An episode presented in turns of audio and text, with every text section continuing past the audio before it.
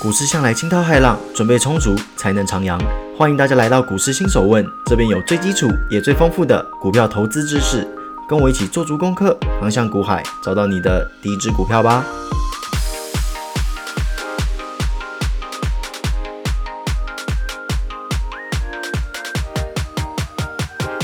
欢迎各位回到今天的股市新手问。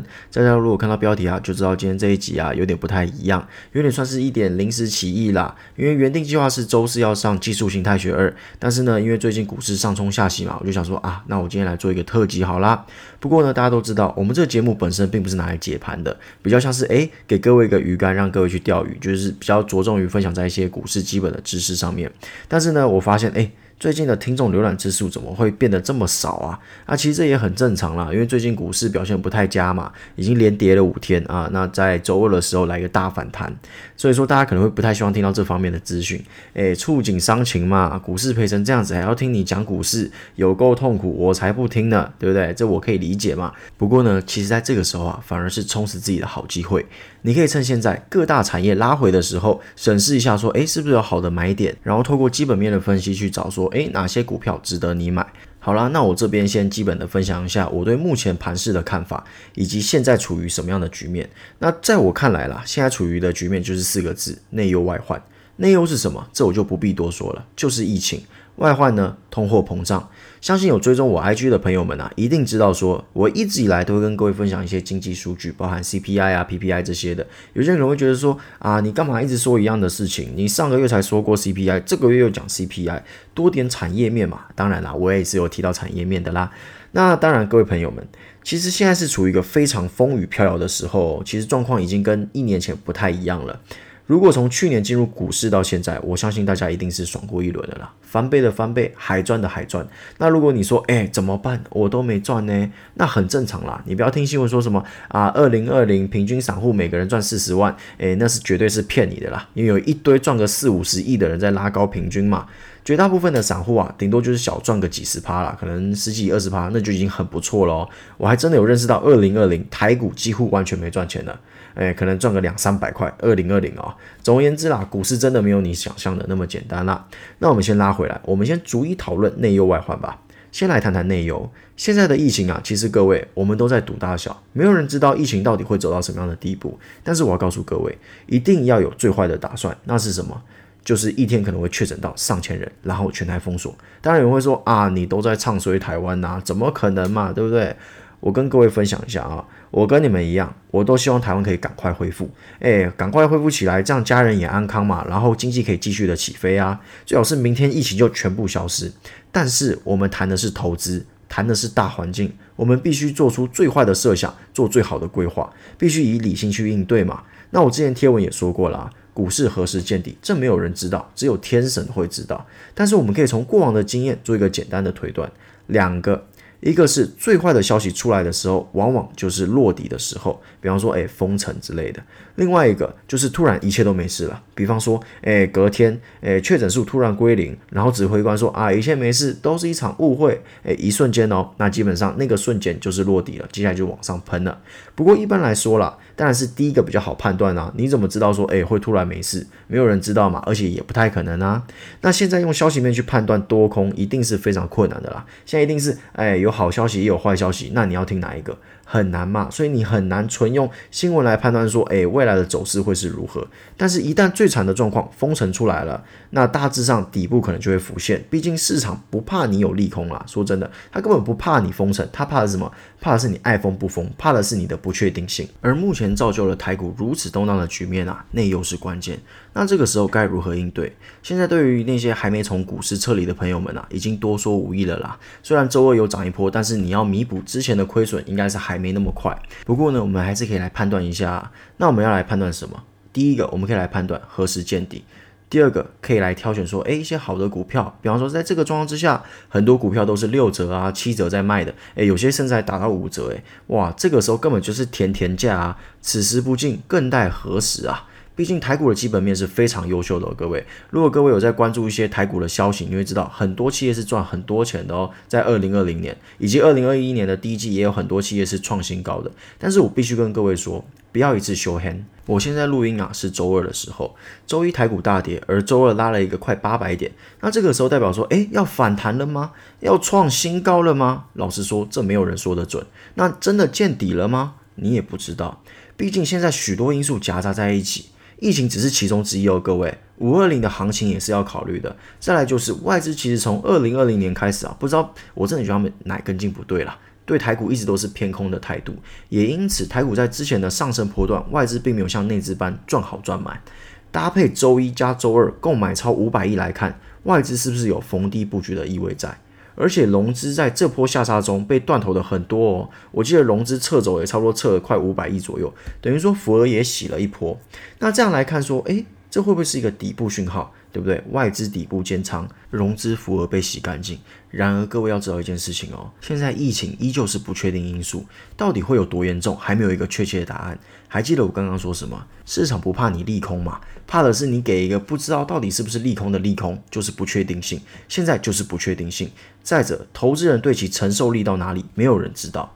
最后。近期的缺水、缺电，虽然苦不到企业主，但是这依旧会是一个负面的消息。你怎么知道说，哎，之后会爆炸性的缺水、爆炸性的缺电，到最后什么台积电啊、联发科啊、联电全部都被断电，有没有可能？当然有可能啊。当然，乐观的人会说，啊，外资大买啊，怕什么？看好嘛，我们就是 all in，别人恐惧，我贪婪。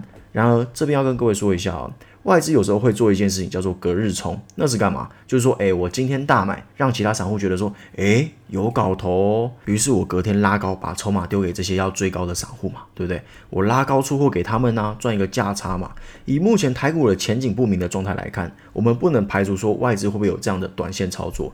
简单来说啊，我觉得目前的状况在确定之前，有很大的机会会是多空双八的盘。什么是多空双八的盘？简单来说啊，就是做多的人吃亏，做空的也吃亏。比方说周一这样的大杀，一些人可能就直接卖在低点啊，哇，挡挡跌停诶，我周一不卖，周二会更便宜啊。那周二的时候，诶，发现涨一根，他们就衰了嘛，对不对？那一样，做空的人。在周一的时候发现哇大杀哎，那周二也铁定会大杀啊。于是看到哎周二开盘的时候涨这么多，赶快去放空，一定跟周一一样，一定是开高走低的局嘛。我现在放空，我一定赚爆啊。结果大家知道结局是什么？就是被嘎到起飞嘛。因为周二直接帮你喷了八百点嘛，很多档股票都涨停啊。那那些放空的人早就不知道飞去哪边了嘛。一言以蔽之啦，现在的状况来说，你要做多还是做空都不简单。那能怎么做？我个人呢，依旧还是看好台湾股市的。对于台湾的医疗也是十分的有信心啦。因此，我觉得一部分的资金可以选择一些基本面佳且有产业前景的股票，我觉得会是个非常好的选择。为什么？因为现在很多档股票啊都是六折七折嘛，前面提过啦，甜甜价嘛。那你说啊，甜甜价，你为什么不 all in 啊？对不对？你跟我说甜甜价，然后你跟我说一部分资金，那你是不是在骗我啊？你是要骗我入场啊？这么好，你还不 all in？很简单嘛。因为你无法确认说是不是落底了，如果后面还有变数，那不就说明会有更甜的价格等你吗？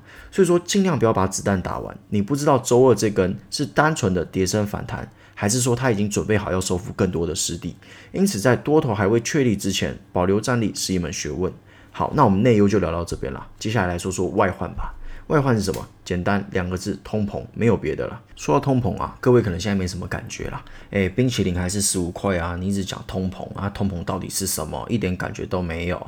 诶，没关系，我们从政策面来聊聊，我们聊出感觉。根据美国联总会的说法，通膨接受度在两趴左右，且就业率回到疫情水准之前，他们不都不会考虑升息。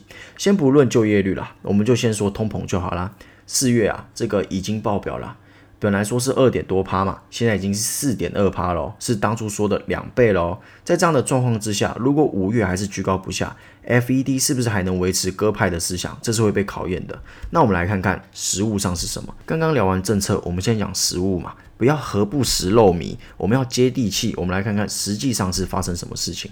在通膨的影响下，原物料大涨，甚至之前铁矿石期货都涨到熔断。当然，这 IG 都提过了，这只是旧事重提，给各位多一点的印象嘛。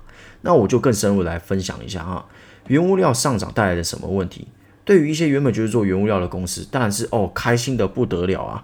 百年难得一遇的商机嘛，这时候就是要给他赚爆。但是对于大部分的企业来说，意味着成本变高。很多企业，你看他说啊，第一季营收哇一直上涨，哎，一月大于十二月，二月大于一月，三月大于二月，哇，赚翻了。开始算他的 EPS，哇，算出来吓死人，这个今年要赚一个股本了。结果 EPS 出来跌破眼镜，哇，这是什么样的营收啊？毛利怎么跌成这样啊？很简单嘛，钱都被成本吃掉了，竟然赚的不多，股价自然就会被回调嘛。